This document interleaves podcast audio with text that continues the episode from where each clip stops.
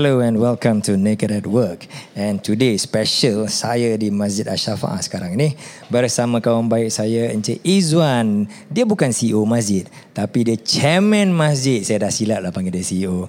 Apa khabar hari ini Tuan Izwan? Alhamdulillah, Alhamdulillah. Terima kasih kerana sudi datang ke Masjid Asy-Syafaah. Uh, it's my pleasure. Thank you very much. Uh, aku bukannya selalu sangat datang masjid ni. Kau faham-faham sudah lah. Wan, kau nak ketawa tak apa Wan? Ni podcast is tak kisah kau jangan maki je ni tempat masjid. Okay? so, um, buat nearer to your to mosque ah berbual. Okey. Uh, so, uh, Izwan, uh, hari ni kau rasa macam mana? Baik? Alhamdulillah. Alhamdulillah. Cuaca panas sikit kat luar tapi alhamdulillah dalam bilik aircon ni kan dapat sejuk sikit dah. Ah, memanglah dapat aircon ni rasa macam dia punya nikmat tu. Alhamdulillah. Panas betul. Hari ni tempat luar kalau kau jalan tempat luar kau kena minum air banyak Don. Ha. Pasal banyak berpeluh kan? Memang betul lah. Kau lagi berpeluh. Kau dulu berpeluking kan Pak sekolah kita panggil kau? Betul. Alamak.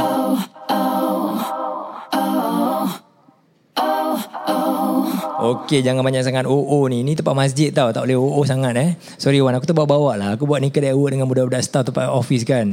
Uh, beginilah rasanya selalu. Okay Wan, um, basically today kan, aku datang sini pasal aku nak tanya kau, nak interview kau sedikit lah. Tentang keadaan COVID-19 sekarang kan. Okey. Okay. Uh, COVID-19 ni telah menjejas banyak industri. Banyak Betul. sekali. And I think everybody in Singapore pun tahu. Memang kita dah tahu dah berapa minggu masjid dah ditutup. Nak semayang Jumaat pun uh, tak boleh. Tak boleh. Uh, atas dasar-dasar kesihatan dan keselamatan. Um, sebagai chairman masjid kawan. Apakah engkau punya uh, challenge yang pertama sekali uh, engkau hadapi bila announcement yang masjid ni akan tutup? Ah, rabak man, rabak. Sebab macam ni kira apa nak cakap terperanjat beruk pun ada, terperanjat katak lagi pun ada.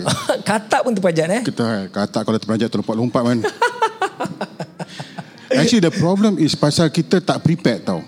Um, yeah. Everybody's not prepared, actually. Never, we never prepared. Yeah. Siapa yang tersangka yang apa masjid akan tutup? Tak pernah apa. Yes. Never happened before, right? Yes. Tapi it has to it has to be done lah. It has to be done. And we accept. to, We understand the reason why, and we accept it has to be done. Yeah. But at the same time, we are not prepared for the mosque to be closed because it just happened mendadak gitu.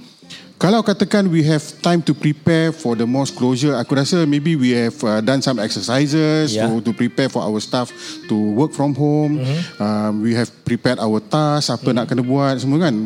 So all this have to happen on the fly. Uh-huh. Yeah. And when it happens on the fly, the challenges is first, um, are we even prepared to work at home?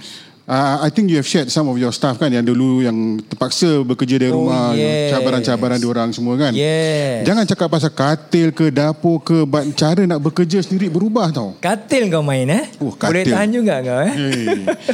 Katil pasal tidur. Oh, tidur. Tidur siang hari Okey, kan. okey. Ha. Manalah tahu ada yang malam-malam tahajud kan jadi siang nak tidur. Kalau kat office tak boleh tidur. Oh betul juga tu. Ha, aku lupa pasal tahajud. Maklum lah kau ni orang semenjit, eh, semenjit pula. Kau ni orang masjid kan. ya. Tapi aku nak tanya Wan, bila memanglah kita pun terasa juga we as uh, business owners and other industry juga. Memang kita terasa juga dia punya uh, abruptness eh. Macam datang secara mendadak. Hmm. And then everyone nak kena adapt secepat mana dan sebaik mana. Yeah. And then uh, bila lah in terms of uh, masjid lah bila kita dengar that uh, tiba-tiba jemaah semua dah tak boleh datang masjid uh, kena uh, apa ni tutup uh, and this has been like what coming to three three weeks already masjid tutup Betul, betul. yeah? and then definitely lah masjid punya income pun affected juga Rabak man. Rabak. oh cuba kau terangkan sikit berapa rabak tu Okay, let's put it this way. Biasanya kalau kita pergi masjid kan, sekurang tidak pun bila kita lalu tabung kan, kita mesti drop in something lah. Tak Yes. dapat duit kertas, duit shilling pun jadi lah Yes, kan. yes. Sebab itu menunjukkan apa sumbangan kita lah kepada masjid, eh, mendapatkan keredahan Yeah. daripada Tuhan semua kan. But now eh, you imagine eh, masjid-masjid kat Singapura bergantung 100% atas ihsan dengan daripada jemaah.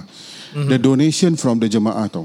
And our salaries uh, apa nak bayar bil air api nak bayar apa anything that is currently that is uh, borne by the mosque uh, that one is actually from jemaah punya duit and if let's say there is no jemaah coming to the mosque it equates to nobody making a donation to the mosque. Wow, susah. Kalau katakan tak ada orang derma, uh, as a business owner, if nobody buys your product, Zero revenue, pening zero kau. revenue.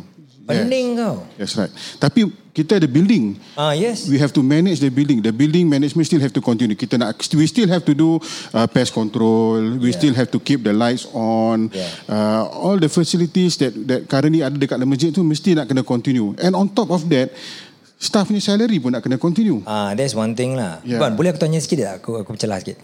Uh, kau cakap pasal apa? The building management kan? Ah. Uh, pest control and then of course uh, maybe electricity water dah minimal lah pasal orang dah kurang masuk lah. Okay. But still uh, at that uh, utilities punya uh, in expenses, how much roughly you have to set aside uh, untuk uh, the mosque lah for this period? Okay, this one depends on the mosque. Eh, uh, ada masjid punya utilities expenses dia rendah. Uh, mungkin sebab masjid dia kecil. Ya. Eh, ada masjid uh, utilities expenses dia tinggi. I would say Masjid Al-Shafa'ah utilities expenses kita sederhana. We are about 8,000, 7,000, 8,000 uh, per month. Seven eight thousand per month to maintain utilities bila jemaah tak ada. That's right. Oh, bila jemaah tak ada, I think we would have cut down lah. I mean, Oh, okay, with uh, jemaah on ada normal normal expenses is about 8 to 7,000. Oh, that is very high. Ya, betul, wow. betul. Uh, I, sekarang ni kita belum dapat bil baru lagi. Uh-huh. Kan baru tiga minggu eh. Nanti I expect that our expenses to be reduced maybe about half. I would say maybe about 4 5,000. That is still very high. That is still high. Your, That is still your, high. yeah. Yeah. That includes uh, electric, uh, electricity, water, maintenance. Uh, Everything. electricity and water. Electricity and water. Yeah. Eh, that's a lot. Huh? That's right. That's right. Wow. Uh, regardless of what, kita still have to have uh, macam there's certain areas in the mosque Hmm. the lights need to be on especially malam Kenapa kan? uh, to keep the safety of the mosque lah. I see. So that orang-orang uh, apa yang mungkin uh, apa berfikiran serong kan they see an opportunity masjid gelap ah, Kan? Ah. kira ni macam nak halau jin sekejap lah. alau jin jugalah. yeah, yeah, yeah. Wah, Cause before this eh, aku tak aku cakap dengan terus terang ah, I never know the expenses for masjid uh, untuk jalankan air api je. That high. Yeah. That is very high. Yeah, I also didn't know. But I think if you speak to most of the building owners lah, not just masjid eh, uh, that is low. That amount is considered as low. Ah, lah. okay, Yeah. okay. Um, especially for uh, buildings yang centralized aircon Yeah. uh, ataupun uh, facilities yang have to be turned on all the time. Uh, control room, mm-hmm. uh, pump, ada Yalah tapi building tu semua sometimes orang ada uh, in fact most of the times lah orang ada units-units yang rental out. So they have the income from the rental Yes, consistent. correct. Yeah. Even COVID pun dia punya rental pun masih in juga Yes, lah. Belum betul. sampai tahap where they dia orang apa ni forgo dia punya rental. I don't think, I don't think will happen will lah. happen lah. tapi masjid ni engkau bukan jual kuih kan. Tak.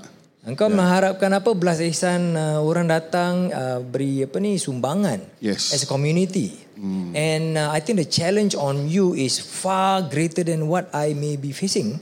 Sebab kau tiba-tiba uh, uh, income kau kosong. Betul. Overnight it was just went to zero lah. Yeah. How do you sleep at night man? Tidur berdiri lah. Ha? Terek kau ilmu tu mesti ajar aku kan. Berdiri kau boleh tidur. Yeah, I, it's not just me. Uh, I'm sure my staff, uh, my colleagues, uh, and apa uh, other lembaga pentadbir masjid, eh, mm. um, they are worried what's going to happen to the mosque. When this happens, uh, I think finance is not one of the first thing that came to our mind. Okay. Uh, the first thing that came to our mind is macam mana ni masjid dah tutup, jemaah-jemaah nak solat, nak belajar agama, macam mana masjid tak ada. Mm-hmm. You know, when that start to to sink in, eh, then we start to think, eh, what about the mosque operations? Nak mm-hmm. bayar gaji-gaji staff, Yeah. nak bayar bil air api, and, Mm. and you know, regardless, eh, kalau masjid tutup pun, there are certain things that will still have to continue. Macam saya mention tadi lah, apa the pest control. Exactly. Kalau kita tak buat tu, you you don't fumigate the mosque regularly, you're Yeah. going to get breeding of mosquitoes. Yeah. And then if you don't have proper pest management, you're going to have uh, apa rats lah and all those pests coming into the mosque. Nanti orang datang nak semayang tengah sujud, We lipas still berjalan, to prevent. eh, Ah, lagi rapat kan. Alamak, susah Li, juga. lipas tak apa. Ada masjid ular masuk je. Alamak. Ular sawa ke ular tedung kan? Ular sawa. Ular sawa. Kalau, kalau ular tedung masjid pun tetap kosongnya. Wah itulah eh. Kalau kita tak tahu, kalau kita tak cakap, kita tidak bertanya kepada orang yang uh, bekerja di masjid lah. Especially uh, kepada chairman masjid ni sekali. Kita tak tahu macam mana susah payahnya uh, masjid uh, atau orang-orang yang menjalankan masjid ni tengah melalui. Ada cabaran-cabaran dia lah. But I guess uh, if you look at the the pros eh, uh, insyaAllah the pros is more than the cons lah. Alhamdulillah. So what do you have in store Wan? Macam uh, j- tadi before uh, we record this you were sharing uh, kau pun nak kena fikirkan tentang uh, program-program mesti Yeah, terus berjalan betul. Yep. uh, untuk masjid-masjid. Yep. So what do you have in mind Wan? Actually, masjid could be down lah. Masjid could be closed, masjid tutup. Tapi masjid tetap mesti dihidupkan. Betul. Uh, Kalau katakan masjid tak dihidupkan, then you know masyarakat kita akan berasa little bit pincang. Hmm. As you can see eh, sekarang uh, on Facebook, banyak Facebook live of the syarahan-syarahan ataupun kuliah-kuliah yang dijalankan online. Right? And that is something that we have to continue doing. Not so much for generating income, tapi to keep the mosque alive. Uh, dan jemaah-jemaah kita yang uh, apa yang mungkin dah biasa datang kuliah-kuliah ke Yeah. masjid kan mereka tak rasa kekosongan lah Betul. Uh, there'll be some pengisian juga that they can still fulfill their their daily lives tapi um, on on the flip side we talk about how to keep this going that is the challenge to continue doing this with zero income Most kar- yes, alhamdulillah for the past many many years that uh, apa jemaah Singapura dah dah contribute pada masjid-masjid kan. Yeah. Um, we are able to sustain ourselves lah. Some mosques are able to sustain for 10 months without without donation, some longer and a lot also uh, apa we realize that they cannot sustain for 10 months. So Okay. we got to be creative. We got to be creative in coming out with uh, fundraising ideas, how to get dana. Macam mana kita nak merayu kepada masyarakat kita supaya uh, menyumbang kepada masjid not necessarily in terms of cash because sekarang nak datang masjid masukkan duit dalam tabung dah tak boleh kan. Yeah. So you got to look at other ways lah. Mungkin uh, fund transfer. You have know, online punya donation. Cashless donation lah. Online donation. You have right? We have we have online donation. Maybe you want to share how uh, people uh, donate to Ashafa? Alhamdulillah boleh insyaallah kalau kita kalau saya boleh merayu eh pada semua kalau Silakan, silakan. ringankanlah tangan untuk uh, apa derma kepada masjid melalui uh, PayNow. PayNow paling mudah sekali. Tak perlu nak hafal kita punya account number. Right? You- using PayNow you can go to your internet banking accounts and then you can use the PayNow facilities uh, record kita uh, apa masukkan nama masjid ataupun uh, apa nombor UEN masjid lah. Uh, nombor pendaftaran masjid. How can they know that? Um, okay, tu nak tu kena kena come back lah because saya tak Oh, okay. tak hafal lagi ya. Oh, you don't use the number. You you just use the UN. We have to use the UN okay, number. Kalau orang nak check tempat maybe uh, the masjidnya website ke apa, orang ada tempat UN. Yes, kalau katakan menerusi masjidnya website, you can get all this information. Menerusi masjid punya apa Facebook page, okay. most of the mosques in Singapore punya Facebook page semua ada dia punya UN number lah. So it's as easy as kalau sese- seseorang tu nak uh, donate uh, apa ni online melalui PayNow, they just go to the masjid katakan uh, Ashafa dan uh, Ashafanya website. Yes. Situ cari dia UN number. Correct. And can go to the PayNow lah. Betul. Uh, if let's say tempat Gufran ke apa, go to the masjid That's Gufran right. website. That's right. Look for That's the UN number. Okay. That's right. UN number ni basically siapa yang tak faham kan? UN number ni adalah uh, registration company ataupun organisation. So setiap organisation ataupun uh, company businesses di Singapura mesti ada ni UN number. Kira macam IC number lah. Macam IC number lah. So barulah kita dapat tahu ataupun apa padankan dia punya account dengan dia punya organisation sekali. Ya betul betul betul. Ya. Tapi kan kalau katakan kita susah nak masuk website sebab mungkin uh, apa internet tak ada ke ataupun sebagainya kan. Uh-huh. Call aja. Call kat masjid sebab okay. semua masjid-masjid by now will have staff manning the phone calls. That's good. Right? Call, ask the staff what is your UN number. Macam mana saya nak derma, saya rasa staff-staff akan akan berikan jawapannya dengan secepat kilat.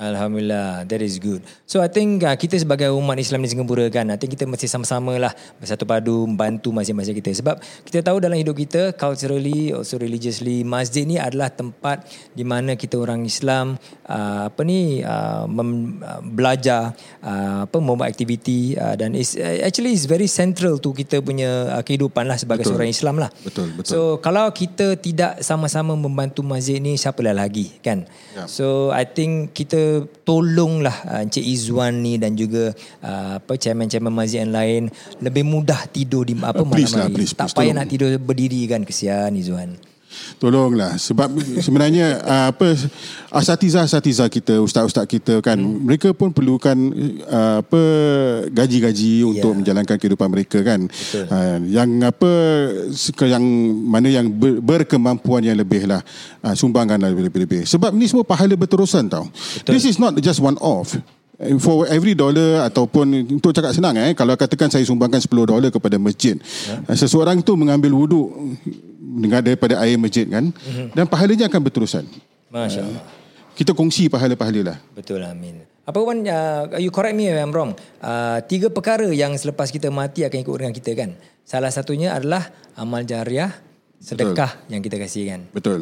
Ya. Ilmu yang bermanfaat eh, dan doa Ya. daripada daripada anak-anak yang soleh. InsyaAllah. Dan mudah-mudahan uh, apa anak-anak kita yang soleh akan terus mendoakan kita walaupun kita dah tak ada di dunia ni. InsyaAllah. Okeylah, baiklah. Uh, I think sampai di sini saja. Terima kasih uh, Izzuan uh, untuk apa berikan sedikit masa Terima kasih man. sama-sama. Uh, itulah Encik Izzuan, uh, chairman ataupun pengerusi Masjid Asy-Syafa'ah di Sembawang. Uh, ikuti uh, podcast Naked uh, at Work ni lagi. Uh, saya akan uh, berbual dengan Encik Izzuan dengan lebih mendalam lagi tentang perkara-perkara lain. Uh, everything to do with masjid lah dalam keadaan COVID ni lah. Dan join us in the next podcast. See you, bye-bye.